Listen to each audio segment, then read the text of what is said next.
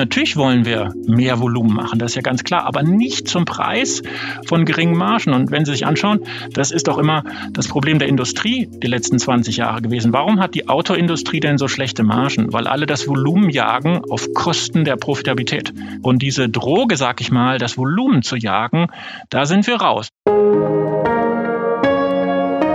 Chefgespräch, ein Podcast der Wirtschaftswoche mit Beat Balzli.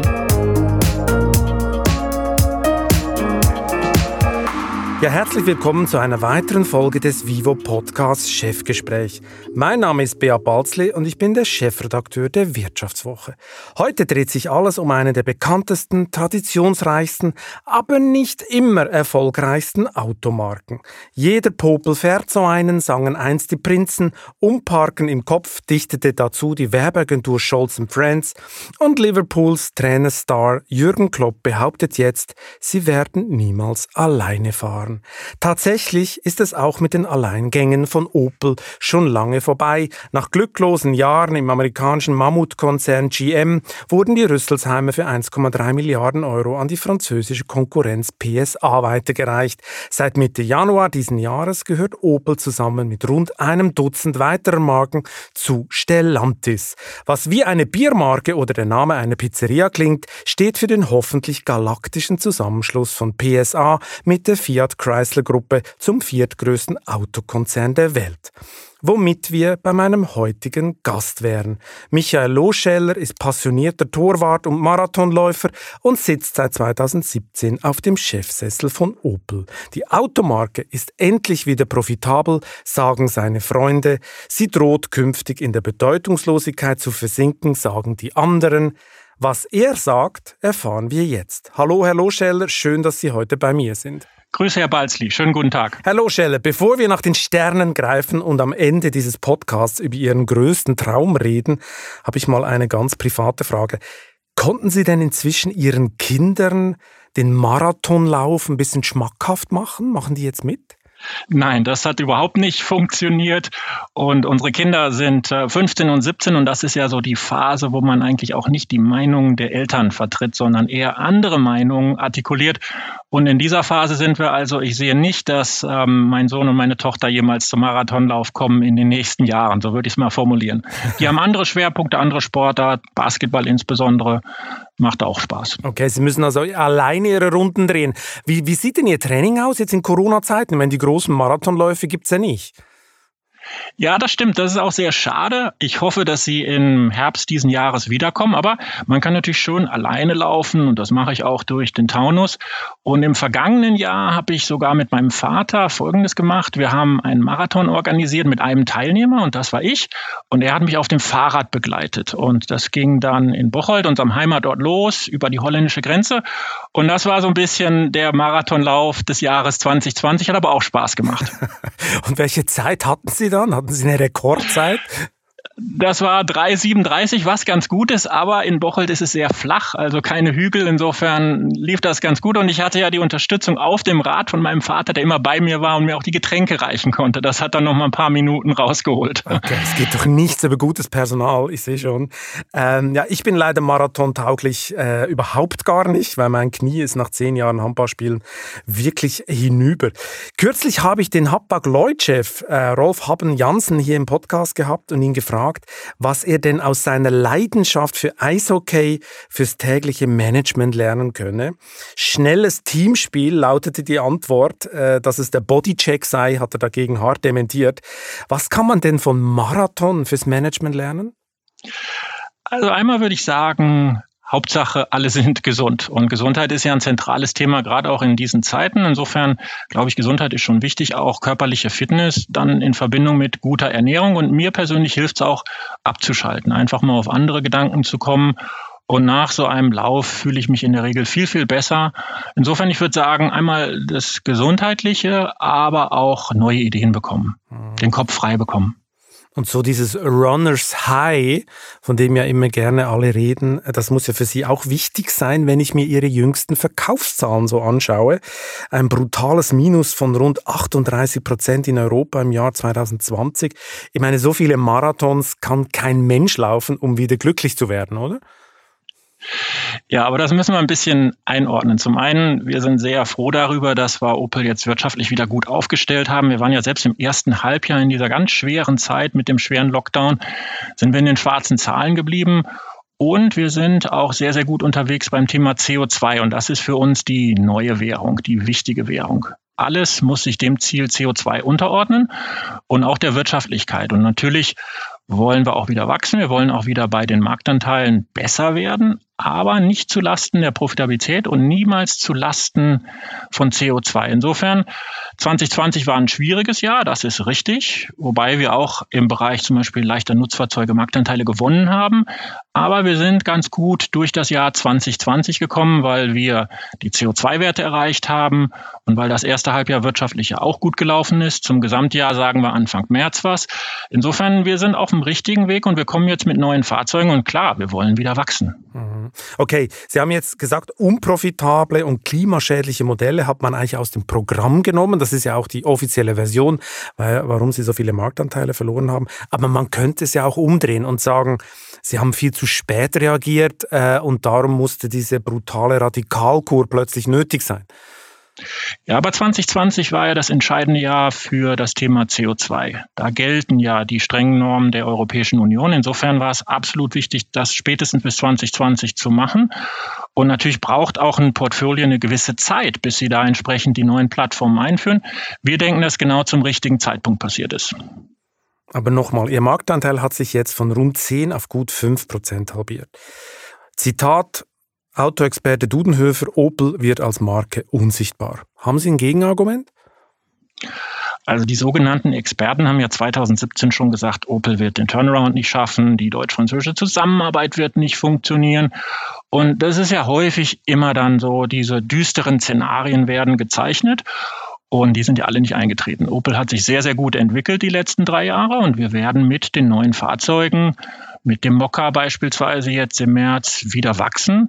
Und das geht auf Basis einer guten Profitabilität und auf Basis von guten CO2-Werten. Das klingt jetzt unheimlich optimistisch, Herr Loscheller. Aber wir haben ja unsere Informanten bei Opel und intern klingen sie ja ganz anders. Da warnen sie vor diesem geringen Marktanteil, das entziehe Selbstvertrauen, man müsse dringend gegensteuern, sonst gerate man in eine Spirale aus weniger Volumen und noch weniger Volumen. Wie haben Sie denn das gemeint? Intern ist mir natürlich jetzt wichtig, darauf hinzuweisen, wir sind ja Teil von Stellantis, einem großen, großen Konzern. Ähm, über 400.000 Mitarbeiterinnen und Mitarbeiter, über 100 Werke. Und ich habe natürlich intern schon im vergangenen Jahr gesagt, wir müssen uns diesem internen Wettbewerb stellen. Das ist wichtig. Im Übrigen, ich bin der Meinung, Wettbewerb intern und extern ist immer gut. Aber wir müssen uns gut aufstellen und für Investitionen in deutsche Werke beispielsweise uns auch fit machen. Und ich glaube, das ist eine wichtige Botschaft in einem großen Konzern. Wie Stellantis gibt es viele Vorteile für Opel, die Wirtschaftlichkeit, gemeinsamer Einkauf etc. Aber es besteht natürlich auch ein interner Wettbewerb. Und auf den müssen wir uns gut einstellen. Und das sind meine internen Botschaften, die, glaube ich, sehr, sehr wichtig sind. Weil das hat mit ähm, Ansatz und Mindset zu tun, dass wir uns diesem internen Wettbewerb gut stellen. Dazu kommen wir später nochmal. Äh, ich möchte vorher nochmal wissen, wie Sie aus diesem Marktanteilsloch, sage ich mal, rauskommen wollen. Sie haben schon den äh, Mokka erwähnt. Ist das die Geheimwaffe? Das ist ein ganz wichtiger Punkt. Eine wirkliche Markenlokomotive. Und wir hatten ja den Mokka jetzt ähm, von GM rausnehmen müssen aus dem Markt in 2019 schon, was ein sehr, sehr wichtiges Fahrzeug war. Aber aufgrund dieser hohen CO2-Werten, die Plattform war einfach zu schwer. Und jetzt kommen wir mit dem Mokka zurück in einem Segment, was sehr, sehr stark wächst. Der Mokka ist ein Teil davon. Wir haben dann im, im Ende des Jahres auch einen neuen Grandland, einen Astra. Also die Produktoffensive spielt eine ganz, ganz wichtige Rolle hier. Und wo stehen Sie denn mit dem E-Mokka heute? Bestellungen, äh, wo ist das Ziel Ende Jahr? Also was muss ich mir da stückzahlenmäßig äh, vorstellen? Ja, Stückzahlen behalten wir natürlich im ersten Schritt mal für uns. Ja, denn schade. Der Wettbewerb hört das ja dürfen Sie hier doch sagen. Auch also. zu, denke ich mal. Und äh, ich kann Ihnen aber sagen, der, der Mokka entwickelt sich gut, was Bestellungen angeht. Auch Mokka E.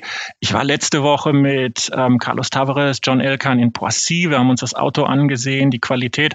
Das Auto ist in einem sehr, sehr guten Zustand und ähm, das wird sehr erfolgreich. Das ist ein Punkt der Mokka. Der andere Punkt, der vielleicht häufig auch in der Diskussion vergessen wird, sind die leichten Nutzfahrzeuge. Da hat Opel stark Marktanteile gewonnen und das ist ja auch ein Bereich ähm, aufgrund der äh, Service-Dienstleistungen, der stark wächst. Und da schlagen wir uns sehr, sehr gut. Im Übrigen auch im elektrischen Bereich.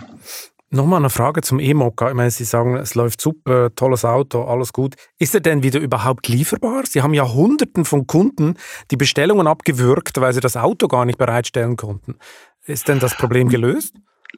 Problem ist gelöst. Bestelleingänge waren sehr, sehr stark, insbesondere bei der ersten Preisschiene. Und wir haben dann gesagt, da müssen wir gegensteuern. Und spezifisch beim Einstiegsmodell des Mokka E sind wir auch bis September diesen Jahres ausverkauft. Alle anderen Varianten sind frei zu haben und wir sind absolut da lieferfähig. Und was ist der Einfluss der Prämie der Bundesregierung?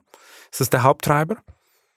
Also die Prämie hilft natürlich schon. Das sind ja große Beträge und wir sehen, Kunden springen darauf stark an, gehen zum Handel, schauen sich die Autos an, machen Testfahrten. Das hilft ähm, und ich sehe das so als Anschubsfinanzierung. Ich glaube nicht, dass es sinnvoll ist, das für immer zu haben, denn irgendwann muss natürlich auch der Kunde von der Elektromobilität absolut überzeugt sein und nicht nur das Fahrzeug in Betracht ziehen aufgrund der Prämie. Aber ich sage mal, die Prämie spielt jetzt eine Rolle. Es ist eine quasi Anschubsfinanzierung. Finanzierung. Besteht nicht genau diese Gefahr, dass diese Prämie so eine kleine Blase organisiert und wenn die Prämie weg ist, war es das dann wieder? Gut, wir erweitern ja unser Portfolio ständig und wir haben bis 2024 unser komplettes Portfolio elektrifiziert. Ich glaube, in 2021 haben wir allein ein neues Angebot. Das heißt, das Angebot wird ja immer weiter. Die Reichweiten werden immer besser. Die Preise werden attraktiver. Auch beim Thema Ladeinfrastruktur, wenn auch viel zu langsam, gibt es ja Fortschritte. Das heißt, wir gehen eigentlich davon aus, dass das Thema Elektromobilität schon ähm, sich weiter positiv entwickelt. Aber es muss natürlich irgendwann so sein, dass es ohne diese Prämien auskommt, weil Unterstützung in der Form langfristig ist sicherlich nicht sinnvoll. Ja, und Infrastruktur, Sie haben es erwähnt, Sie haben es auch gesagt, viel zu langsam. Das hört man jetzt schon seit fast ein, zwei Jahren, viel zu langsam. Äh, gibt es denn irgendeine Lösung? Gibt es irgendeinen Booster oder gibt es irgendeine Idee, wie man das beschleunigen könnte? Es bedarf da einer ganzen Menge von Aktivitäten. Wir bauen in Rüsselsheim hier 1300 Ladestationen auf. Das ist ja nur ein Beispiel, aber in Summe müssen alle mithelfen, dass wir beim Thema Ladeinfrastruktur deutlich schneller vorwärts kommen. Ansonsten werden wir nicht im Jahre 2030 50 Prozent aller Verkäufe in Elektrofahrzeuge haben, weil Kunden sind nicht bereit, ewig lange zu warten, ewig lange nach einer Ladestation zu suchen. Das wird nicht funktionieren. Also wir müssen hier in Summe ähm, deutlich schneller vorwärts kommen. Und wer ist der Bremser? Was ist, was ist der Flaschenhals? Also ich glaube, viele ähm, Komponenten kommen da zusammen. Ich glaube, Gesetzgebung spielt eine Rolle, ähm, sicherlich auch Investitionen, aber es ist eine, eine Kombination von verschiedenen Sachen. Aber Fakt ist, die Anzahl der Ladestationen ist ja sehr überschaubar. Herr Loscheller, jetzt dürfen Sie eine Minute lang Werbung machen, weil Opel ist ja nicht alleine auf dem Markt. Meine Volkswagen äh, hat eine gigantische E-Auto-Offensive gestartet. Warum soll ich überhaupt ein E-Auto von Opel kaufen? Was ist denn besser als bei der Konkurrenz? Also, ist eine Menge besser. Ich würde mal sagen, Sie hatten ja diesen. Sie haben nur eine Minute für den Werbespot. Ja. wie, wie würde Jürgen Klopp sagen, we are the normal one? Ich glaube, wir ähm, haben tolles Design, wir haben auch sehr attraktive Preise und wir bringen ähm, Innovationen zu den Menschen. Und das hat Opel immer sehr, sehr erfolgreich gemacht und das werden wir genau in der Form auch machen. Und zwar zu Preisen, die erschwinglich sind. Ja, ähm, jeder kann ja Elektroautos anbieten für 50, 60.000 Euro. Das ist aber nicht für unsere Kunden. Und ähm, wir brauchen das zu attraktiven Preisen und das machen wir. Also Sie sind eigentlich der neue Volkswagen. Wir sind Opel. Wir sind Opel und wie sagt Jürgen Klopp, we are the normal one.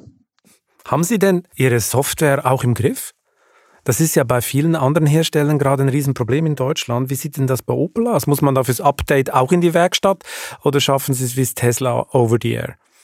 Also Software ist ein, ein, wichtiger Punkt und Sie müssen bei uns ähm, in, in, die Werkstatt kommen. Wir haben jetzt auch im Stellantis-Konzern ähm, separaten Bereich für Software eingerichtet. Wir haben vor 19 Tagen, glaube ich, das Closing gemacht. Das heißt, wir gucken uns sehr genau an, was hat FCA in der Vergangenheit gemacht, was hat PSA, wie können wir das zusammenbringen und wie können wir beim Thema Software auch deutlich besser werden.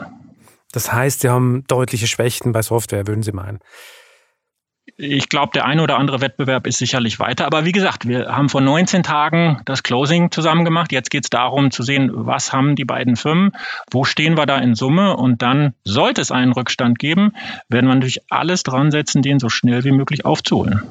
Ähm, Sie haben ja jetzt einen neuen Aufsichtsratschef mit John Elkann aus der italienischen äh, Agnelli-Dynastie. Sie haben ihn kürzlich offenbar schon mal ein bisschen kennengelernt. Wie, wie ist denn so der Stil von ihm? Gab es eigentlich eine Fusionsparty bei dieser Stellantis-Geschichte oder wie muss ich mir das vorstellen?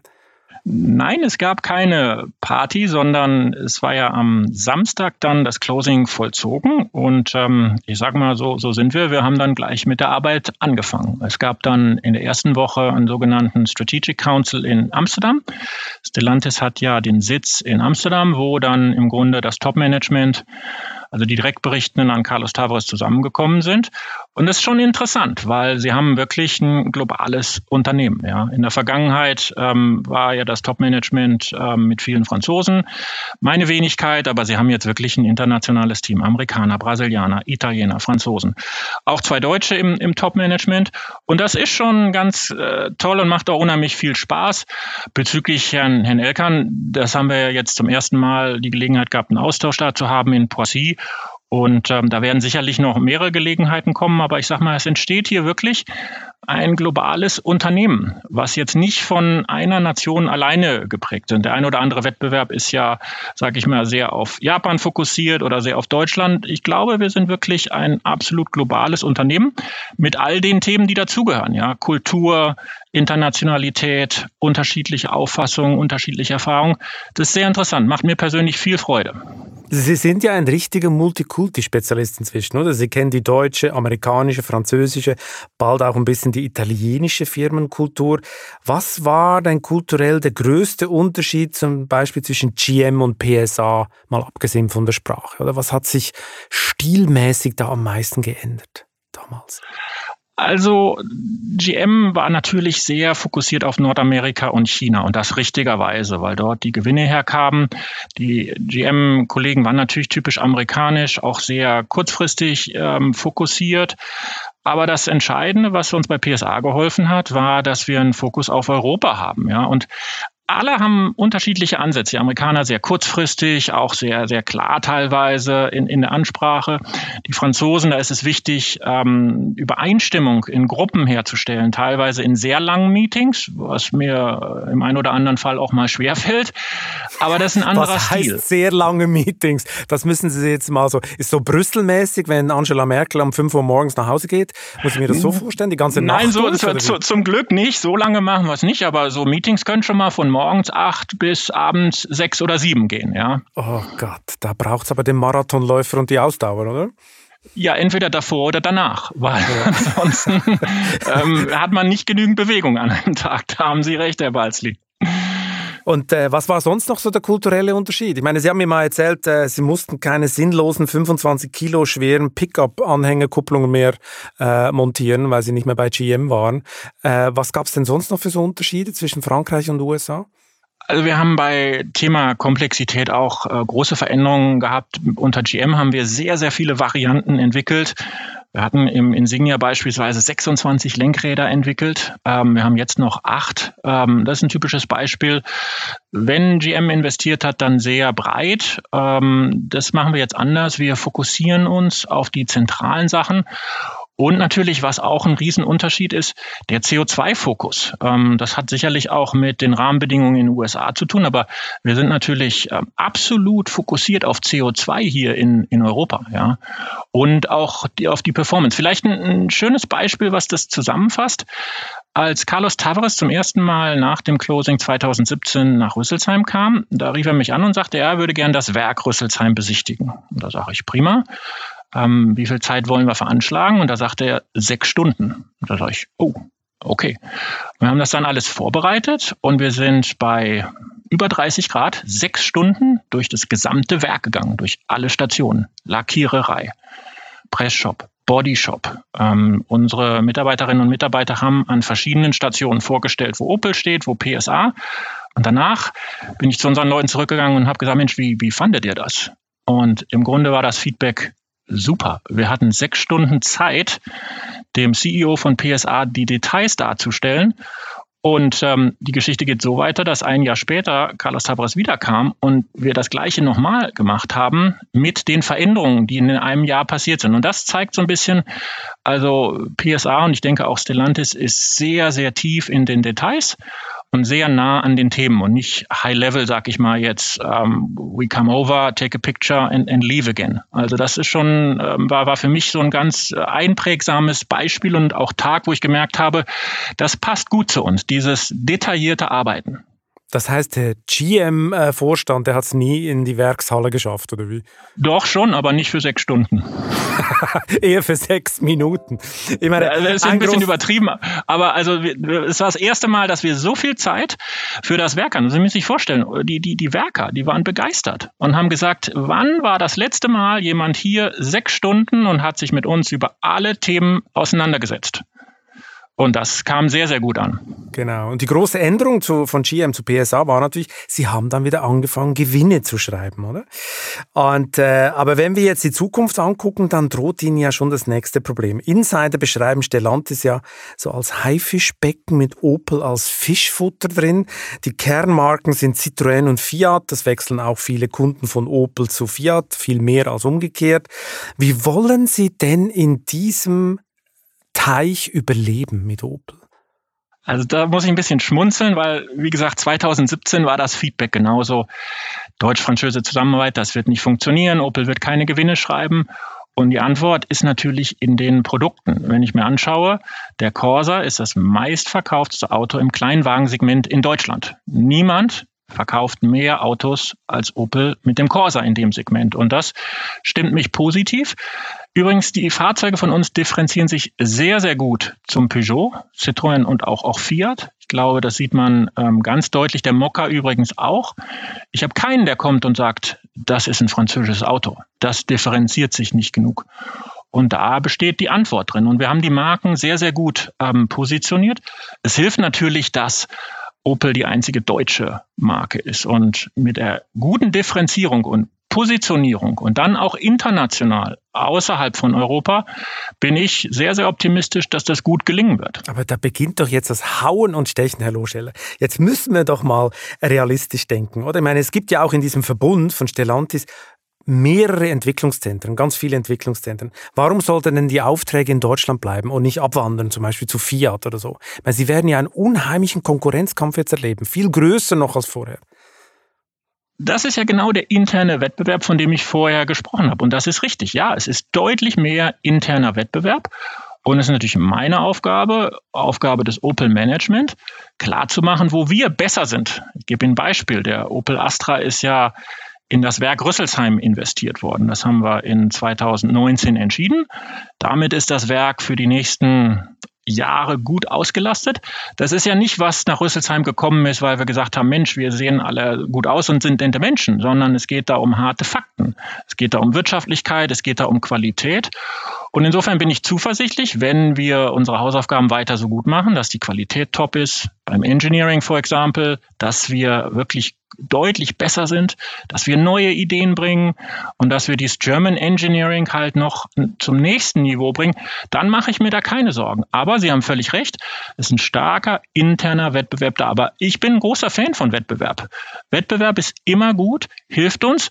The Power of Benchmarking, einer der Hauptgründe, warum Opel auch so schnell die Ertragswende geschafft hat, war dieser gute Vergleich innerhalb von Europa mit Peugeot und Citroën. Weil glauben Sie mir, ich habe zu unseren Leuten gesagt, es kann doch nicht sein, dass der Peugeot das kann und wir nicht. Und wir haben in kurzer Zeit Wege gefunden, dass wir das genauso gut machen. Und ich glaube, das ist eine wahnsinnige Motivation und Kraft in einem Unternehmen. Ich bin da nicht bange, aber klar, der interne Wettbewerb in diesem Stellantis-Konzern ist groß. Auch hier haben wir natürlich nachgefragt bei Opel oder bei Leuten, die dann ein bisschen Mäuschen spielen, wenn sie da die Truppe motivieren. Und da klingt es natürlich dann schon ganz dramatisch und nicht mehr so richtig optimistisch. Zitate wie Opel befinde sich in schweren Unwettern, man müsse die Marke Opel schützen, Fiat habe riesige Werke in Polen und der Türkei, man müsse sich viel intensiver und mit lauterer Stimme für Opel einsetzen, damit Investitionen und Arbeit nicht woanders hingehen ehrlich gesagt, das klingt eher nach Panik auf der Titanic als nach Zuversicht, Herr Loscheller. Aber natürlich müssen wir uns doch für Opel einsetzen, das ist doch ganz klar. Und das ist auch in jedem Konzern so. Und das muss man mit Selbstvertrauen machen. Und das muss man auch mit lauter Stimme machen. Und das ist meine Botschaft nach innen. Wir müssen für die Marke Opel einstehen und zeigen, was wir können. Und ähm, das finde ich absolut ähm, richtig. Und das ist auch weiterhin meine Botschaft nach innen. Wir müssen Opel schützen. Ansonsten ist der interne Wettbewerb so stark und wir werden das eine oder andere verlieren. Und das will natürlich keiner von uns. Insofern glaube ich, ist das die richtige Ansprache auch an die Mannschaft. Wann muss ich mir vorstellen, wann beginnt das große Hauen und Stechen? Gibt es schon äh, einen Termin, wann sie alle antreten müssen, die Länderchefs und so, und dann wird entschieden, wer was kriegt? Oder wann fallen die Entscheide? Wir gehen ja jetzt durch alle Themen gemeinsam durch. Ich hatte ja gesagt, dass ich vor einigen Tagen in Amsterdam war. Es gibt ja ganz klare ähm, Meetings, die definiert sind, wo wir dann durch ähm, Produktallokationen, Investitionsallokationen gemeinsam gehen. Das ist unterschiedlich im, im Timing. Aber da gibt es jetzt keinen Zeitpunkt, wo wir sagen könnten, zu dem und dem Tag, da gibt es jetzt wichtige Entscheidungen für, für alle Sachen. Wir haben ja auch schon eine ganze Menge in den letzten drei Jahren gemacht. Wir haben ja die Opel-Fahrzeuge auf die PSA-Plattform gebracht. Wir haben Werksentscheidungen getroffen. Im Übrigen, wir haben alle unsere Werke behalten. Da haben ja auch viele gesagt, Mensch, ihr werdet ganz viele Werkschließungen machen. Wir haben kein einziges Werk geschlossen. Wir haben allen Personalabbau freiwillig durchgeführt. Also da sind wir auf einem guten Weg. Ich glaube, wir haben in den letzten drei Jahren natürlich schon eine Menge gemacht und ich sehe uns da gut aufgestellt. Ich meine, als Lichtblicke kommt dann gerne mal Batteriewerk, der Astra, Sie haben es schon erwähnt, und die Liebhaberproduktion des DS. Aber das ist doch eher so ein Tropfen auf den heißen Stein, oder? Ja, wobei alle drei sind wichtige äh, Investitionen. Einmal die Gigafactory in Kaiserslautern. Wir investieren zwei Milliarden Euro. Das ist ja kein kleines Geld und ist eine enorm wichtige strategische Entscheidung, weil da haben wir festgelegt, wir produzieren Batteriezellen für jährlich 500.000 Fahrzeuge in Kaiserslautern.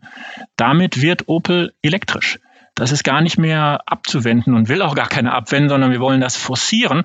Aber es ist natürlich eine ausgezeichnete Nachricht für den Standort Kaiserslautern, wo natürlich dann langfristig Arbeitsplätze abgesichert sind.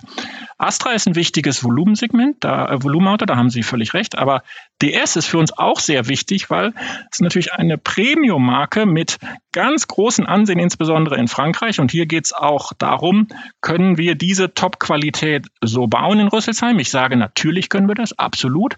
Aber es ist eine wichtige Entscheidung, ein Vertrauensbeweis für das Werk in Rüsselsheim. Ich hatte ja Ihnen schon das Beispiel von dem sechsstündigen Besuch gesagt. Und die Entscheidung wäre nicht getroffen, wenn das Top-Management damals von PSA überzeugt gewesen wäre, dass Rüsselsheim das alles kann. Also das ist ein starker, starker Vertrauensbeweis für uns, auch wenn das Volumen sicherlich nicht beim Astra liegen wird. Ja, das ist ein anderes Niveau, aber es geht hier darum, ähm, ein Vertrauensbeweis, ganz wichtig. Das wollte ich gerade sagen. Der DS ist ja wirklich klein. Ich meine, er ist zweifellos äh, in der Geschichte, äh, der Autogeschichte hat, haben die eines der schönsten Autos gebaut, das muss man sagen. Ähm, aber das ist natürlich wirklich ein ganz kleines äh, Dings, ganz kleine Serie. Nochmal zurück, Sie haben gesagt, Sie hätten äh, äh, Stellen abgebaut, freiwillige Stellenabbau etc. Das ist ja nicht ganz so äh, unproblematisch gelaufen, wie Sie es jetzt darstellen. Wie steht es denn im Streit um die betriebsbedingten Kündigungen? Ihr Personalchef hatte kürzlich damit gedroht. Also wenn nicht mehr Leute Angebote annehmen, dann muss hier eine andere Gangart eingelegt werden. Aber jetzt müssen wir das nochmal kurz einordnen. Opel hat mit GM 20 Jahre Verluste gemacht. Ich glaube, Sie, Sie finden in Ihrem Archiv kein Unternehmen, was eine so lange Phase von Verlusten hinter sich hat. Wir haben das in Rekordgeschwindigkeit geändert. Wir haben in drei Jahren wichtige Vereinbarungen mit dem Betriebsrat, mit der IG Metall erzielt. Alles freiwillig. So, und wir haben noch ein Thema offen. Wir haben im Januar 2020 vereinbart, dass ähm, 2100 Mitarbeiterinnen und Mitarbeiter auf freiwilliger Basis das Unternehmen verlassen können. Da stehen wir jetzt in etwa bei der Hälfte. Das heißt, wir müssen das noch forcieren und auch zum Abschluss bringen. Und das besprechen wir wie immer mit dem Betriebsrat, mit der IG Metall.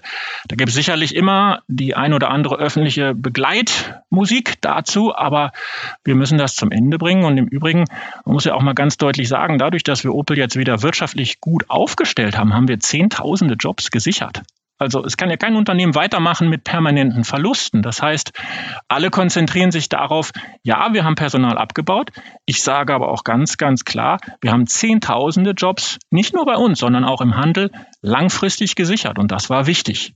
Das war ganz wichtig. Trotzdem muss ich nochmal nachhaken. Äh, da fehlen also jetzt noch 1000, 1200. Äh, Sie sagen, Sie müssen das zum Ende bringen. Können Sie denn betriebsbedingte Kündigungen ausschließen? Wir versuchen das auf freiwilliger Basis zu machen. Und ähm, das ist natürlich unser Wunsch. Das wollen alle. Wenn das nicht passieren würde, gut, dann müssen wir nochmal das gemeinsam bewerten. Aber das besprechen wir jetzt im ersten Schritt mal hier intern. Aber ich bin zuversichtlich, dass wir es hinbekommen. Sie haben vorher auch gesagt, äh, Sie hätten alle Ihre Werke gesichert, oder? Alle Werke produzieren mhm. weit, weiter. Äh, wie weit würden Sie denn da gehen mit einer Garantie äh, in der Zukunft, äh, dass Opel alle Werke in Deutschland behält? Ich sag mal, wir haben ja die, die Werke ähm, nicht nur komplett neu aufgestellt, sondern wir haben auch die Flächen reduziert. Das ist auch nochmal ein wichtiger Punkt in der Diskussion. Wir haben in Rüsselsheim einen riesen Campus. Ich glaube, man hat mir gesagt, ist so groß wie Monaco. Das ist ja ein schöner Vergleich, hilft mir allerdings nicht weiter. Und den werden wir im Monaco Grunde hat ein halt bisschen mehr Geld als Opel. Also, Weiß ich gar nicht. Gucken wir mal. Wissen ja, Sie gar nicht, aber da sind wir gespannt. so, und wir werden das im Grunde fast halbieren können und das ein kompaktes Werk machen. Hocheffizient, wo wir ein Entwicklungszentrum haben, wo wir eine Vertriebsgesellschaft haben, wo wir eine Verwaltung haben. Das alles können wir konzentrieren. Und es ist doch sehr sinnvoll, mit weniger Ressourcen mehr zu machen. Und dann können wir das Lieferanten anbieten, wir können andere Sachen machen. Und das ist der Weg nach vorne. Wir werden mit Sicherheit unsere Werke behalten und die wettbewerbsfähig machen. Aber es geht nicht mehr darum, wer hat das größte Werk und ähm, wer hat hier die größte Fläche. Wir müssen sehen, dass wir die optimal aufstellen und zwar langfristig. Dann bin ich da sehr, sehr zuversichtlich, dass wir unsere Werke gut für die Zukunft gerüstet haben. Aber die Produktionskapazitäten nach Stückzahlen, die sinken in Deutschland. Das werden wir jetzt sehen, ähm, wie das entsprechend mit dem Lockdown weitergeht, wie die Wirtschaft sich entwickelt. Aber wir haben ja auch gelernt, mit weniger Volumen, wenn notwendig, äh, profitabel zu arbeiten. Natürlich wollen wir mehr Volumen machen, das ist ja ganz klar, aber nicht zum Preis von geringen Margen. Und wenn Sie sich anschauen, das ist doch immer das Problem der Industrie die letzten 20 Jahre gewesen. Warum hat die Autoindustrie denn so schlechte Margen? Weil alle das Volumen jagen auf Kosten der Profitabilität. Wenn Sie Vergleiche machen, Automobilindustrie zu anderen Branchen, hat die Automobilindustrie eine deutlich niedrigere Rentabilität. Und diese Droge, sag ich mal, das Volumen zu jagen, da sind wir raus. Und ich äh, höre mit Interesse zu, wenn andere Wettbewerber jetzt auch sagen, ja, sie wären äh, sehr stark fokussiert auf die Erträge pro Fahrzeug. Das haben wir frühzeitig angefangen. Und natürlich wollen wir wachsen, wir wollen auch mehr Volumen machen, aber niemals, wie ich ja schon gesagt habe, zu Lasten der Erträge. Also zum Beispiel Ford, mit dem Ford Deutschland-Chef hatte ich auch einen Podcast hier vor ein paar Monaten. Da wurde auch schon angedeutet, äh, dass die Kapazitäten in Stückzahlen, dass die eigentlich zurückgehen äh, in, in Europa. Und das könnte also auch bei Opel der Fall sein, oder? Ja, ist halt von vielen Faktoren abhängig und das ist auch schwer einzuschätzen. Aber wir müssen so aufgestellt sein, wenn die Märkte sich nicht erholen, wenn der Lockdown beispielsweise noch viel, viel länger geht, dass wir dann gut aufgestellt sind. Weil man kann ja immer sagen, oh, wenn wir mehr verkaufen, dann sind alle Probleme gelöst. Aber wir sind ja Unternehmer. Und Unternehmer müssen so agieren, dass sie auch Erträge erwirtschaften, wenn der Markt nicht so anspringt. Und ich glaube, wir haben gerade in 2020 gesehen, was alles passieren kann. Ich war gestern ähm, bei einigen Opel-Händlern in Hamburg und Hannover und wir alle wissen doch gar nicht, wann hört der Lockdown auf? Wie entwickeln sich jetzt die nächsten Wochen und Monate? Und deshalb sind wir gut beraten, wenn wir uns hier wetterfest aufstellen. Wenn dann das Volumen kommt, super. Opel-Händler ist ein gutes Stichwort. Volkswagen zum Beispiel hat mit seinen Händlern ein kleines Problem, dass die Händler diese E-Autos gar nicht so gerne verkaufen, sondern lieber was anderes. Wie haben Sie es denn fertig gebraucht oder bringen Sie es fertig, dass Ihre Opel-Händler völlig euphorisch diese E-Autos verkaufen? Also die Händler müssen natürlich auch eine äh, wichtige Rolle hier übernehmen. Es ist ja nicht nur, dass der Hersteller jetzt die Produkte entwickelt, produziert, sondern es geht ja auch um die Vermarktung. Und das war am Anfang letztes Jahr eine intensive Diskussion, wo auch die Händler besorgt waren, können sie so viele Elektroautos verkaufen? Und das nimmt ja immer mehr zu. 2020 war ja nur der Einstieg ähm, wir werden das entsprechend steigern. Ich sage mal, da gibt es welche, die entwickeln sich sehr, sehr gut, aber sind natürlich auch welche, die noch hinten dran sind. Wir steuern auch die Incentivierung des Handels sehr über das Thema ähm, Elektrofahrzeuge. Ich glaube, da sind wir auf einem auf einem guten, guten Weg. Und was natürlich immer hilfreich ist, wenn ähm, ein Auto klasse ist. Also zum Beispiel der, der Corsa E hat ja das goldene Lenkrad gewonnen und dann ist der Handel auch begeistert. Ja, aber wir müssen in Summe den Handel, und das machen wir, sehr intensiv einbinden, denn er hat eine große Verantwortung Verantwortung, dass wir mehr Elektrofahrzeuge verkaufen. Und muss man da immer noch Verbrennerfans überzeugen im Handel oder haben alle die Transformation im Kopf schon gemacht? Haben sie umgeparkt? Ja, es ist unterschiedlich. Also in den großen Städten, ich war gestern, wie gesagt, in, in Hamburg, Hannover, da ist man natürlich schon sehr, sehr weit beim Thema Elektromobilität, auch bei anderen Themen.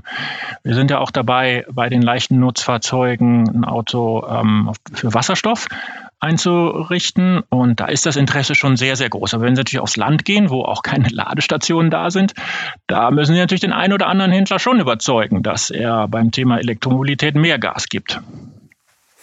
Wir reden ja immer nur von Opel. Äh, ich habe mich mal äh, gewundert, was ist eigentlich mit Ihrer Schwestermarke Vauxhall? Welchen Einfluss hat eigentlich der Brexit auf Logistik, Geschäft äh, bei dieser Marke? Ja, der Brexit oder ich sag mal so, der Prozess hin zum Brexit ähm, war natürlich eine große Belastung für, für uns alle. Der hat ja fast dreieinhalb Jahre gedauert. Ja? Das heißt, dreieinhalb Jahre wussten wir ja nicht genau, wie es, wie es weitergeht. Die Marke Vauxhall ist gut positioniert in England, wird als sehr britisch natürlich angesehen ähm, im, im traditionellen Bereich. Das ist gut. Wir haben jetzt auch endlich Klarheit, wie es weitergeht. Ähm, also der Brexit-Deal ist ja gemacht und da haben wir immerhin jetzt Planungssicherheit, nachdem wir dreieinhalb Jahre fast gar nicht wussten, wohin die Reise geht. Das ist gut. England ist ein großer und wichtiger Markt für uns und wir haben ja auch schon in dem Werk in Luton investiert, in leichte Nutzfahrzeuge. Das heißt, wir haben jetzt genau die Planungssicherheit, die wir brauchen, wie wir einmal Vauxhall äh, marktseitig weiterentwickeln, aber auch entsprechend, wie wir dann mit Investitionen umgehen, sodass wir in England sehr, sehr gut aufgestellt sind. Haben Sie kein totales Logistikchaos? Belieferung, Teile, grenzüberschreitend, da wird doch auch einiges über die Grenze gehen. Äh, haben Sie da nicht gerade ein Riesenproblem? Nein, äh, vom, vom Grundsatz her hat das alles gut geklappt. Natürlich haben sie mal den einen oder anderen LKW, wo die Papiere nicht da waren und das so ein bisschen durcheinander geführt hat. Aber in Summe, wir sind ja jetzt im Anfang Februar, der erste Monat ging relativ gut über die Bühne. Wir waren natürlich auch besorgt, waren vorbereitet, aber in Summe gab es da keine größeren Probleme und das wird sich auch weiter verbessern. Hilfreich ist natürlich nicht, immer mehr Bürokratie, immer mehr Papierkram, aber es läuft. Auch das stellen Sie ja sehr positiv dar, äh, dieses Geschäft äh, in Großbritannien. Jetzt haben Sie ja letztes Jahr schon Schichten äh, gestrichen in den Werken von Vauxhall. Ist denn das dieses Jahr, streichen Sie dann die Stellen dort oder wie geht das weiter? Nein, wir haben ja in, in Luton investiert. Ähm, wir sind dort im Übrigen im Dreischichtbetrieb unterwegs. Elsmer Port sind wir im einschichtigen Betrieb. So, und dann gucken wir, wie die Situation sich entwickelt. Aber wir sind da gut aufgestellt und es ist, wie gesagt, abhängig davon, was passiert jetzt auch in den nächsten Wochen und Monaten. Aber wir haben auch gelernt, dass man ähm, im Einschichtbetrieb da gut operieren kann. Ja, das ist nicht perfekt, aber man muss unterscheiden zwischen den Werken. Luton aus meiner Sicht ähm, sehr gut aufgestellt. Elsmer Port haben wir bestimmt noch Nachholbedarf, aber man muss ja agil sich da positionieren und aufgestellt sein. Ist doch ein perfekter Schließungskandidat, oder? Nein, wir werden alle unsere Werke beibehalten. Das haben wir bei äh, der Opel-Übernahme gesagt. Das hat Carlos Tavares ja auch bei Stellantis gesagt. Aber wir haben gelernt, wie man dann mit den Problemen umgeht und nicht alle Probleme über Volumen lösen kann. Weil, ich sage das nochmal, man kann immer sagen, ja, wenn wir mehr Volumen hätten, dann sind alle Probleme gelöst. Aber das ist ja, kein, das ist ja nicht die unternehmerische Aufgabe, sondern die unternehmerische Aufgabe ist es, auch bei niedrigerem Volumen Lösungen zu finden. Und ich glaube, das haben wir in all unseren Werken geschafft. Also beide Werke in Großbritannien werden offen bleiben für die nächsten Jahre. Wir werden alle unsere Werke beibehalten. Gut, da sind wir mal gespannt, wie das dann äh, weiter aussieht. Ich möchte noch ein bisschen in die Zukunft gucken, so ein bisschen äh, äh, Zukunft der Industrie. Wie, Sie haben es vorher schon ein paar Mal ange, äh, angetönt, die ganze Klimadiskussion. Jetzt gibt es ja in Deutschland den ein oder anderen Zulieferer auch, der findet, Brüssel übertreibt, oder? Green Deal, äh, was kommen noch alles für Normen etc. Man spricht nicht mehr von Transformation, das sei eigentlich schon Disruption. Wie nehmen Sie es wahr? Ist der Klimadruck zu groß auf die Industrie oder nicht? Also ich, ich fange immer mit dem Kunden an. Und äh, ich, ich finde, bei der ganzen Diskussion wird der Kunde häufig vergessen, weil die, die Frage ist doch, wenn wir jetzt diese Grenzwerte aus Brüssel übernehmen würden, dann brauchen wir etwa 50 Prozent aller Kunden, die Elektromobilität machen. Ähm, wollen das die Kunden? Sind genügend Ladestationen da? Haben die Kunden auch die Kaufkraft, ein bisschen mehr für Elektromobilität zu bezahlen? Und da habe ich schon die eine oder andere Frage noch und das wird sich hoffentlich entwickeln, aber da wäre ich mal nicht hundertprozentig sicher, dass im Jahre 2030 alle Kunden oder die Hälfte der Kunden sagen, ja, wir setzen auf Elektromobilität. Ich persönlich unterstütze Klimawandel äh, voll. Wir hatten ja am Anfang des Podcasts auch über unsere Kinder gesprochen. Das ist das einzige Thema, was sie wirklich interessiert ähm, in Bezug auf meine Arbeit. Wie viele Elektroautos wir verkaufen, was wir beim Thema CO2 machen. Insofern glaube ich, das Thema Klimawandel ist absolut das wichtigste Thema, insbesondere auch der, der Kunden der, der, der Zukunft. Aber wie kommen wir dahin? Und ich glaube, da muss schon die eine oder andere Diskussion nochmal erlaubt sein. Thema Ladestationen haben wir so viele in 2030 und klar ist auch, je schneller man diese Transformation macht, desto mehr Veränderungen wird es da geben und das wird natürlich auch auf die Arbeitsplatzsituation Einfluss haben. Da müssen wir uns ganz klar bewusst sein. So, und dann ist die Frage, wie schnell kommen wir dahin? Ich glaube, der, der, der, der Trend ist ganz klar. Aber jetzt muss man vorsichtig diskutieren und das auch ein bisschen mit Tiefgang. Ist das die richtige Geschwindigkeit oder muss man da im einen oder anderen Fall noch adjustieren? Und fordern Sie von der Politik mehr Einsatz bei den Ladestationen? Also eine ganz ja. andere ganz anderen Power da? Ja, das können wir alleine nicht schultern. Weil wir, wir, können nicht sagen, okay, die Industrie muss die Autos machen und die Ladestationen noch. Das schaffen wir nicht. Ich glaube, hier muss es äh, eine konzertierte Aktion von allen geben. Und dann, es reicht ja nicht auch nur Deutschland oder Frankreich. Da sind wir ja dann vielleicht noch relativ ähm, weit. Aber schauen Sie mal, wie viele Ladestationen es in Spanien oder Portugal gibt. Das ist ja fast eine Handvoll. Und also es muss auf der europäischen Ebene wirklich nochmal einen Ansatz geben, wie kommen wir beim Thema Ladestationen deutlich schneller vorwärts. Gibt es da einen Ansatz? Ist man dann irgendwie, ist man vorstellig in Brüssel? Gibt es irgendein Projekt, irgendeine Idee? Gut, wir führen ja über VDA, über viele andere Verbände, ACEA entsprechende Gespräche, aber ich sage immer, das eine ist, was man ankündigt und das andere ist, was wirklich da ist. Und wenn ich mir heute die Anzahl der Ladestationen in Spanien und Portugal ansehe, dann fehlt mir noch ein bisschen die Vorstellungskraft, dass 50 Prozent aller Kunden in Spanien im Jahre 2030 Elektroautos fahren. Gut, da sind wir gespannt. Wann fährt eigentlich der letzte Opel Verbrenner? Wann läuft der vom Band? Kann ich nicht genau sagen, weil die Kunden werden es entscheiden. Wir haben unser Portfolio ab 2024 komplett elektrisch. Das heißt, wenn alle Opel-Kunden sagen, okay, wir wollen nur noch elektrisch fahren, dann wäre das 2024 und wir würden per Definition, per Auftragseingang keinen Verbrenner mehr produzieren. Aber ich glaube, wir werden irgendwann Richtung 2030, 2035 ähm, sicherlich irgendwann den letzten Verbrenner sehen. Herr Loscheller, wir kommen jetzt zum gemütlichen Teil des Podcasts. Was ist Ihr größter privater Traum, den Sie sich in diesem Leben noch erfüllen wollen? Ich blicke eigentlich auf viele glückliche Sachen zurück. Ich habe nicht einen, einen ganz großen Traum, auf dem Kilimanjaro oder auf dem Mount Everest oder einmal durch Amerika zu laufen Vielleicht würde ich sagen, ich möchte einmal einen 100 Kilometer Lauf in Biel machen, aber das wäre es auch, was mir schon einfällt. Also ich habe nicht den einen großen, großen Wunsch. Ich bin glücklich über die vielen Sachen, die ich ähm, schon machen konnte. Ein 100 Kilometer Lauf in Biel. Ja, okay. Das, äh, das ist äh, spannend. Dann hätte ich dann definitiv keine Knie mehr. Herr Loscheller, vielen Dank für das gute Gespräch. Das hat viel Spaß gemacht. Gerne, Herr Balzdi. Alles Gute Ihnen. Tja, liebe Zuhörerinnen und Zuhörer, über Autos oder zumindest Opels wissen Sie jetzt schon alles. Dieses Wissen können Sie auch gut gebrauchen, falls Sie derzeit auf der Suche nach einer Immobilie in der Provinz oder dem Umland einer Stadt sind, so wie gefühlt die halbe Republik. Der Markt im Grünen boomt, das zeigt der neue Immobilienatlas der Wirtschaftswoche. Er gilt als Standardwerk, als Must-Have für Immobilienkäufer. Ich wünsche Ihnen viel Spaß beim Lesen und eine gute Zeit bis zum nächsten Chefgespräch. Anregungen wie immer am balzli.vivo.de. Über Ihre positive Bewertung für diesen Podcast würde ich mich natürlich wahnsinnig freuen. Und allen Hörerinnen und Hörern des Chefgesprächs, die jetzt noch viel mehr von der Wirtschaftswoche lesen wollen, den schenke ich einen Gutschein von 29,99 Euro. Mit dem können Sie vier Wochen lang kostenlos die Wirtschaftswoche als Heft zu Hause und digital in App und Web lesen.